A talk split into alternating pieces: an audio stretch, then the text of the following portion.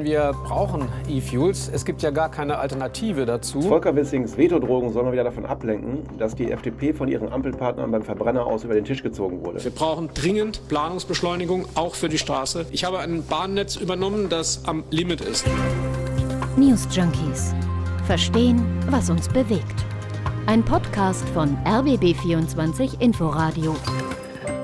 Es ist Dienstag, der 7. März und damit ist es immer noch Winter in Berlin. Hier sind die News Junkies für euch. Ann-Christine Schenten und Martin Spiller. Ja, in Berlin schneit es heute und wir wollen uns aber heute weniger mit dem Wetter beschäftigen, sondern vor allem mit der Frage, wo ist eigentlich die Verkehrswende hin? Also eigentlich hieß es ja mal, wir sollen irgendwie weg vom Auto hin zu mehr Bus, Bahn, Fahrrad und Fuß. Ja, wo ist das alles geblieben? Ja, die Energiewende, die Verkehrswende, beides fürs Klima hängt ja miteinander zusammen, wird seit Jahren gefordert. Es passiert aber eher wenig, jedenfalls in Deutschland. Dabei haben wir seit über einem Jahr eine Bundesregierung, die neue Akzente zumindest setzen will. Ja, vor allem eigentlich heute. Da wollte die Bundesregierung gemeinsam mit der EU sozusagen ja das Verbrenner aus beschließen. Historische Entscheidung sollte heute bekannt gegeben werden. Tja, eigentlich? Ähm, und wir fragen uns deswegen an diesem Tag, was ist eigentlich mit der Verkehrswende passiert? Ist sie tot? Ist sie nur verschoben? Oder ist es ein, wie manche sagen, ein grünes Hirngespinst? Falls ihr sie gefunden habt, schnell Mail an newsjunkies.rbb24inforadio.de. In Paris hat Bürgermeisterin Hidalgo gerade praktisch stadtweit Tempo 30 eingeführt. In Berlin wird mitten durch die Innenstadt eine neue Autobahn gebaut. Ja, könnte nicht gegensätzlicher sein. Die Kommunen, die wollen ja hier in Deutschland viel mehr Tempo 30. Und es gab auch erst kürzlich eine Studie, das dürfen die aber nur unter bestimmten Voraussetzungen machen, weil sonst gilt Tempo 50. Und darüber wacht der Bund ganz streng und wehrt sich auch gegen jede Änderungen mit Händen und Füßen. Ja, es geht ja gerade eher in eine andere Richtung. Also super Beispiel, A24, das ist die Autobahn Berlin Richtung Hamburg. Da galt jahrelang Tempo 130, also genauer gesagt seit 2002, wegen der hohen Unfallzahlen davor. Das war damals sogar der Autobahnabschnitt mit den höchsten Zahlen überhaupt.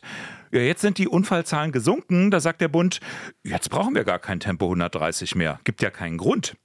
War im vergangenen Jahr auf der A13, also ist da Richtung Dresden, da war das schon ganz ähnlich. Das ist so eine geile Logik, wie bei Corona. Ne? Also wenn die Maßnahmen greifen, dann können wir sie ja auch direkt genau. wieder abschaffen. Und wahrscheinlich ist es so, wenn jetzt die Unfallzahlen steigen, wird das Tempolimit dann doch wieder eingeführt. Genau. Und eigentlich könnte man auch zynisch die Frage stellen, wie viele Tote und Verletzte sind eigentlich okay und wann ist es zu viel? Also dass ein Limit her muss. Sören Heinze, Sprecher vom Automobilclub Europa, der hat es in RBB 24 Brandenburg aktuell so auf den Punkt gebracht. Je länger man mit dem Tempolimit zögert, auch das gehört zur Wahrheit dazu, nimmt man Verkehrstote, nimmt man schwerst verunfallte Menschen in Kauf. Das ist nicht schön zu sagen, aber das ist die Realität. Und dabei haben wir jetzt nur über die Sicherheit gesprochen, also das Thema Lärm, Umwelt, das haben wir noch gar nicht angesprochen. Ja, und dann ist das Klima. Also es muss ja einen Grund geben, warum praktisch überall auf der Welt Tempolimits gelten.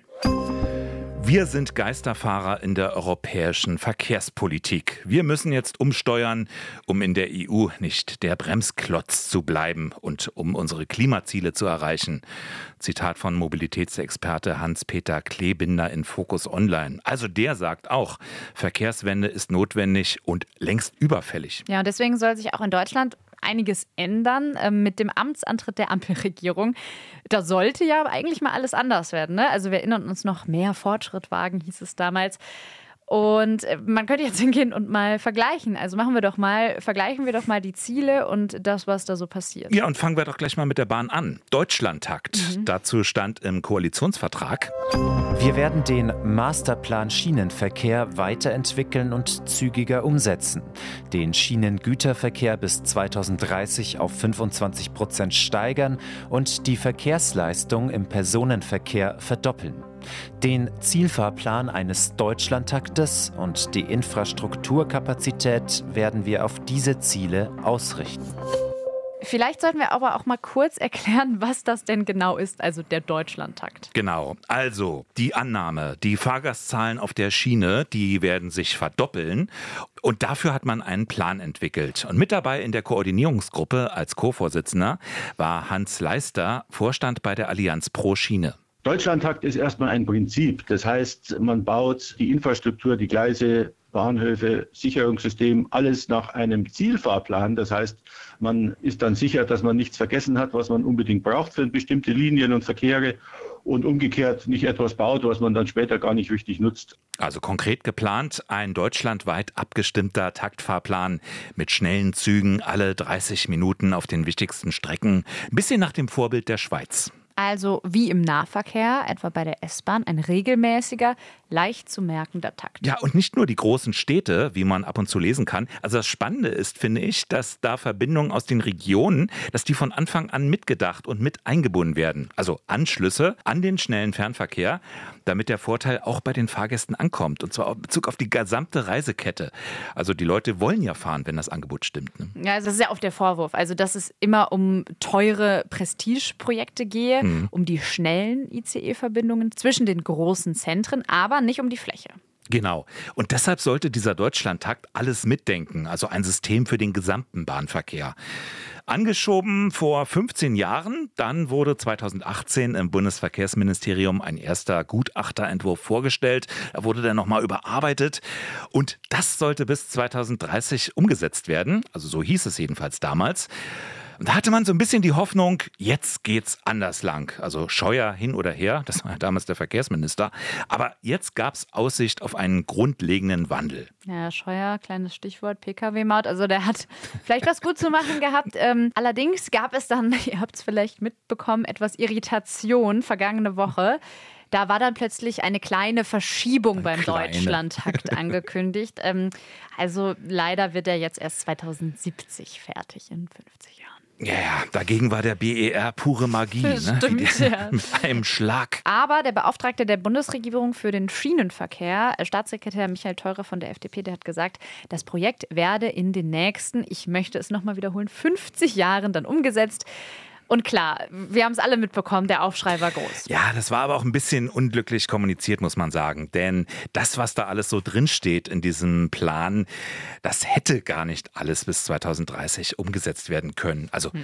Bei so großen Neubauprojekten, ne? Planung, Genehmigung, dann der eigentliche Bau.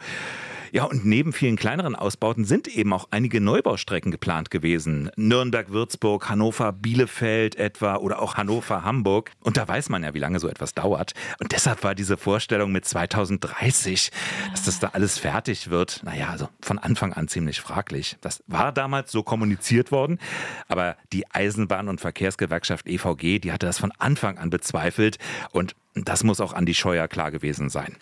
Hans Leister im RBB 24 Inforadio. Die Neubaustrecken, Sie wissen, dass manche haben 30 Jahre gedauert in der Realisierung. Das geht in Zukunft hoffentlich schneller. Dazu muss das Planungsrecht geändert werden. Da muss Vorrang für klimawichtige Projekte geschaffen werden. Da sind wir ja hoffentlich, glaube ich, dran. Das ist ein Thema, was nicht nur die Schiene betrifft. Und es muss genug Geld da sein. Ja, also das eigentliche Konzept steht. Ich denke mir ja immer bei diesen Sachen, ganz ehrlich, man kann jetzt sagen, ja, wir wären eh nicht fertig geworden. Man hätte einfach mal früher anfangen müssen zu planen. Jetzt muss man die Probleme ausbuddeln. Die Schweiz hat in den 80er Jahren damit angefangen. Ja, und da ist es auch deutlich entspannter, mit dem Zug zu fahren. Ähm, also 50 Jahre, ich bin in 50 Jahren 78. Ich freue mich schon, dass ich dann endlich pünktlich mit dem Zug fahren kann. Ja, du kannst das noch erleben. Ja, aber da gab es eben auch schon Kritik, also nicht erst heute und auch von Hans Leister übrigens. Der hat nämlich schon im Sommer vergangenen Jahres gesagt, sämtliche 181 Infrastrukturmaßnahmen, die also drinstehen in diesem Deutschlandtakt, die seien samt und sonders in der Warteschleife. Kein einziges Vorhaben sei vom Ministerium so konkretisiert worden, dass mit der Umsetzung begonnen werden könne. Und auch jetzt solle Verkehrsminister Wissing nicht weiter verschleppen, sondern sagen, wie es weitergeht, sagt die Allianz pro Schiene. Und weiter, Weder gibt es in diesem Haushaltsjahr mehr Geld für Schiene als für die Straße, noch gibt es in diesem und nächsten Haushaltsjahr Finanzierungssicherheit für die Infrastrukturmaßnahmen des Deutschlandtaktes. Ja, genau. Da wären wir auch schon beim nächsten Punkt. Und dazu zitieren wir jetzt nochmal den Koalitionsvertrag. Wir wollen erheblich mehr in die Schiene als in die Straße investieren. Bei den Bundesfernstraßen wollen wir einen stärkeren Fokus auf Erhalt und Sanierung legen. Ja, und zumindest an dieser Stelle gibt es eine echte Kehrtwende. Da sagt jetzt nämlich Volker Wissing, Bundesverkehrsminister, wir brauchen auch neue Straßen. Sonst gäbe es negative Auswirkungen aufs Wirtschaftswachstum. Wir brauchen dringend Planungsbeschleunigung, auch für die Straße.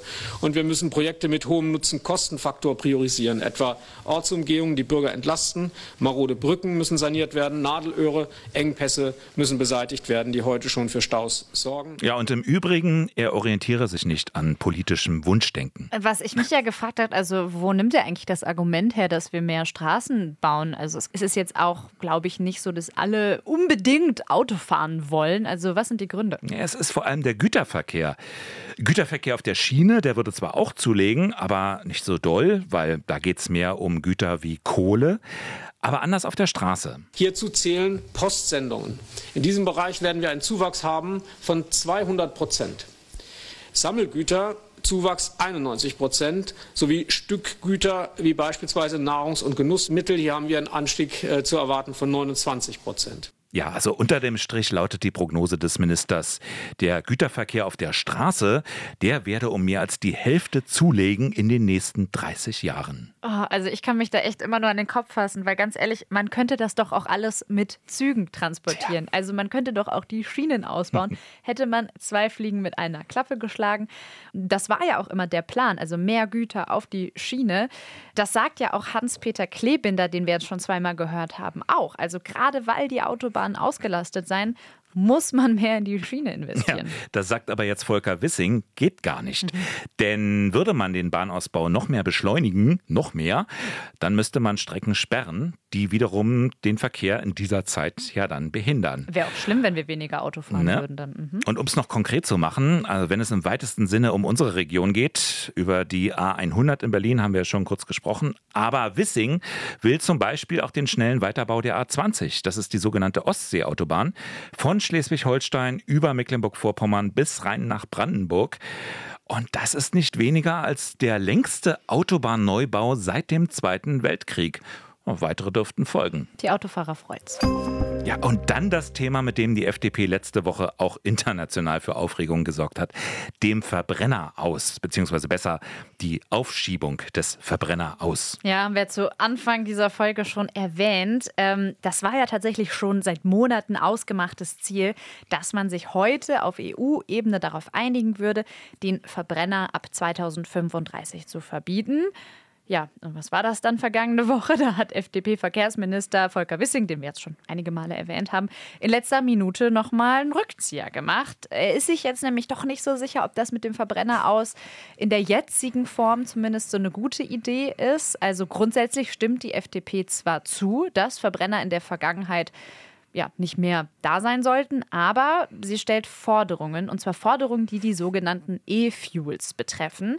Die sollen nämlich mit einem möglichen Verbrenner aus, wenn es nach der FDP geht, stärker gefördert werden. Und diesen Forderungen ist die EU bisher nicht nachgekommen, hat keine Wege aufgezeigt, wie das gehen könnte.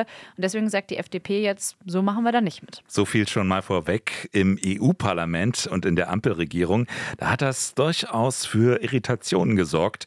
Sogar bei der CDU. Hier der Europaabgeordnete Jens Giesecke. Wenn man politische Positionen durchsetzen will, dann bringt man sich frühzeitig in der Gesetzgebung ein und nicht im Nachhinein.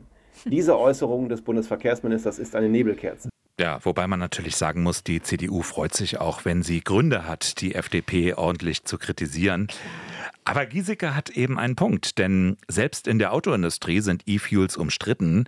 Die gelten bei weitem nicht als die klimarettende Technologie. Vielleicht müssen wir noch mal kurz erklären, was die genau machen und wie die funktionieren. Und hm. vielleicht machst du das mal. Ja, ich habe mir das äh, vorhin noch mal genauer angeschaut, wovon äh, Volker Wissing da so träumt. Also E-Fuels, das sind synthetische Kraftstoffe, die klimaneutral aus Wasserstoff und Kohlenstoffdioxid, also CO2, hergestellt werden sollen. Dieser Prozess, der ist extrem aufwendig. Also Wasserstoff muss per Elektrolyse gewonnen werden und dafür braucht es jede Menge Energie und die muss dann eben klimaneutral vorher hergestellt äh, worden sein. Und das CO2, das kommt dann wiederum am besten oder ist am besten ein Abfallprodukt aus der Industrie oder es müsste eben erst der Atmosphäre entzogen werden. Das ist aber wiederum extrem aufwendig.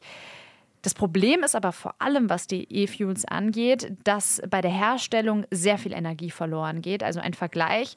Nur 10 Prozent der verwendeten Energie werden hinterher tatsächlich für die Bewegung der Autos umgesetzt. Bei normalen E-Autos hm. sind es 70 bis 80 Prozent. Also du sagst aufwendig, teuer, wenig effizient. Mhm. Warum will Wissing dann trotzdem dran festhalten? Oder will das Porsche oder BMW? Ja, also die Autoindustrie ist ja tatsächlich skeptisch, was mhm. die E-Fuels angeht, wobei Porsche da zum Beispiel auch selber forscht. Vielleicht eine Einschränkung am Anfang. Also E-Fuels sind nicht grundsätzlich völliger Quatsch. Also in bestimmten Bereichen, beispielsweise im Flug- oder Schiffsverkehr, da könnte man sie sinnvoll einsetzen und da werden wir sie in Zukunft wohl auch brauchen. Mhm. Aber die Frage ist ja, wenn wir über das Verbrenner ausreden, wie massentauglich sind denn E-Fuels? Und da gibt es eben Kritik. Ähm, unsere Kollegen vom ARD Morgenmagazin, die haben Volker Wissing da gestern auch mit konfrontiert und vorgerechnet, dass sich E-Fuels in der Masse nicht rechnen. Und das war seine Reaktion. Das beeindruckt mich nicht, denn wir brauchen E-Fuels. Es gibt ja gar keine Alternative dazu. Wer es also ernst meint mit klimaneutraler Mobilität, der muss alle technologischen Optionen offen halten und auch nutzen. Und wenn wir schon E-Fuels brauchen in großer Menge, um die Bestandsflotte klimaneutral zu halten, dann spricht doch alles dafür, dass wir dann auch über 2035 hinaus Verbrennungsmotoren zulassen, wenn diese ausschließlich mit synthetischen Kraftstoffen betrieben werden können. Ich kann diesen Kampf gegen das Auto nicht verstehen. Hm. Also er hält an diesem Aspekt Klimaneutralität fest. Hm und spricht nicht so wirklich viel über die Umsetzbarkeit. Also ich kann dieses Argument ein bisschen verstehen bei Flugzeugen, bei Schiffen, mhm. bei so großen Dingen. Da brauchen wir die einfach noch. Da tun es die Akkus bislang noch nicht. Aber nur weil es jetzt die einzige Technologie auf dem Markt ist, äh, heißt das ja noch nicht, dass die auch wirklich sinnvoll ist und massentauglich ist. Genau, und ich finde, was man bei Wissing so ein bisschen raushört, ist eigentlich, dass er denkt, dass es seinen Kritikern darum geht, in so einen Kampf gegen das Auto oder Technologiefeindlichkeit einzutreten. Aber es geht ja wirklich um die Frage, wie können wir Klimaschutz sinnvoll, meinetwegen auch mit neuen Technologien umsetzen. Und da scheinen E-Fuels einfach nicht die richtige Lösung zu sein. Also mhm. es gibt eben eine Berechnung, die hat ausgerechnet, wie viele E-Autos ein Windrad versorgen kann. Und bei herkömmlichen E-Autos sind das 1600 Autos, die von einem Windrad versorgt werden. Bei wasserstoffbetriebenen Autos 600 und bei den sogenannten E-Fuels wären es nur 250 Autos. Also man sieht, man müsste einen extremen Aufwand betreiben für wenig Outcome. Ja, also Wissing scheint da echt so ein bisschen an diesen E-Fuels zu hängen. Ja, und dann dieser Satz Kampf gegen Autos. Das klingt ja schon fast nach Wahlkampf und Klientelpolitik, oder? Ja, das schwingt da auf jeden Fall mit. Für alle, die es interessiert, zumindest von Olaf Scholz hat ähm, Volker Wissing ja durchaus Rückendeckung bekommen. Also der hat gesagt, ja, wir versuchen uns jetzt auch für diese Forderungen nach E-Fuels stark zu machen. Nur die Grünen in der Ampelregierung, die versperren sich noch. Aber du hast recht. Also die FDP, die steht alles andere als gut da. Nehmen wir mal die letzte Wahl zum Berliner Abgeordnetenhaus. Da kann man nur sagen, ciao FDP. Also die sind raus aus der politischen Landschaft hier, haben ihre Sitze im Abgeordnetenhaus komplett verloren. Das war auch in Niedersachsen so, als da im Herbst gewählt wurde. Auch dort sind die Liberalen rausgeflogen. Also seitdem die FDP Teil der Bundesregierung ist, verliert sie bei den Landtagswahlen. Also irgendwie ein bisschen Verkehrswende, aber doch nicht so ganz. Ist diese seltsame Pseudo-Wende, ist das vor allem Wahlkampf, um wieder zurück zu alter Stärke zu gelangen? Also wir haben ja gerade schon gesagt, die FDP, die steht ziemlich unter Druck. Wie kaum eine andere Partei sagt die FDP ja auch immer, jeder Wahlkampf, auch auf Landesebene, ist ein Wahlkampf der gesamten FDP.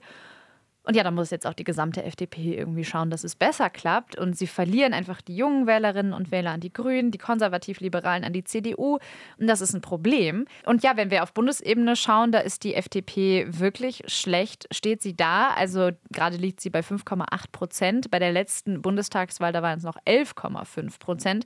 Und die Verschiebung des Verbrenner aus zum Beispiel, glaube ich nicht, dass das von der breiten Masse so gesehen wird, dass die FDP sich da jetzt progressiv für neue Technologien einsetzt, sondern dass das eher als Blockade beim Klimaschutz gewertet wird. Ähm, vor allem, wenn die Industrie selber sagt, Verbrenner brauchen wir eigentlich nicht. Also ich glaube nicht, dass das der FDP so gut tut, dass sie da sich jetzt so festklammert an den E-Fuels.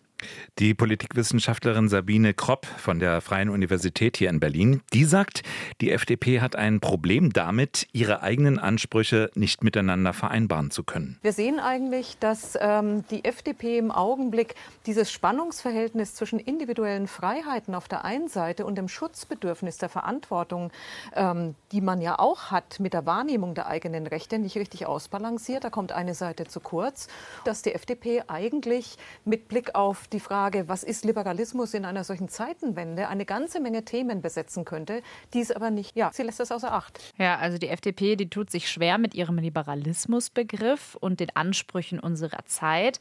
Also zum Beispiel, wie man den Klimawandel vereinbaren kann mit Technologieoffenheit. Und da wirken Dinge wie E-Fuels erstmal wie willkommene Lösungen, aber bei genauem Hinschauen sind sie es eben nicht. Eine Antwort auf ihre Verkehrspolitik ähm, bekam die FDP heute übrigens von der Gruppe Letzte Generation, die wir jetzt alle ja schon ganz gut kennen, weltbekannt für ihre Aktionen. Heute sind die mit einem ja, vielleicht geliehenen Feuerwehrauto vor dem Verkehrsministerium vorgefahren, haben es mit Farbe und Wasser bespritzt, also das Ministerium, nicht das Auto.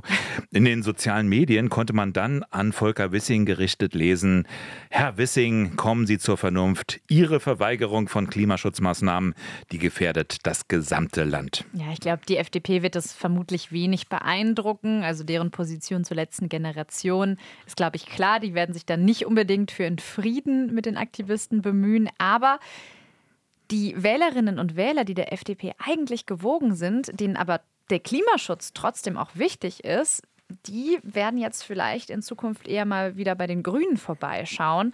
Und das klassisch konservative Klientel, so wie es jetzt in Berlin war, das wird vermutlich eher CDU wählen. Mhm. Also schwierige Zeiten für die FDP, die sie zu sagen wir mal, seltsamen Taten schreiben lassen. Aber vielleicht seht ihr das ja auch alles ganz anders. Dann schreibt uns das. Und sonst hören wir uns morgen wieder hier bei den News Junkies. Genau, bis morgen. Ciao. Tschüss. News Junkies. Verstehen, was uns bewegt. Ein Podcast von RBB24 Inforadio. Wir lieben das Warum.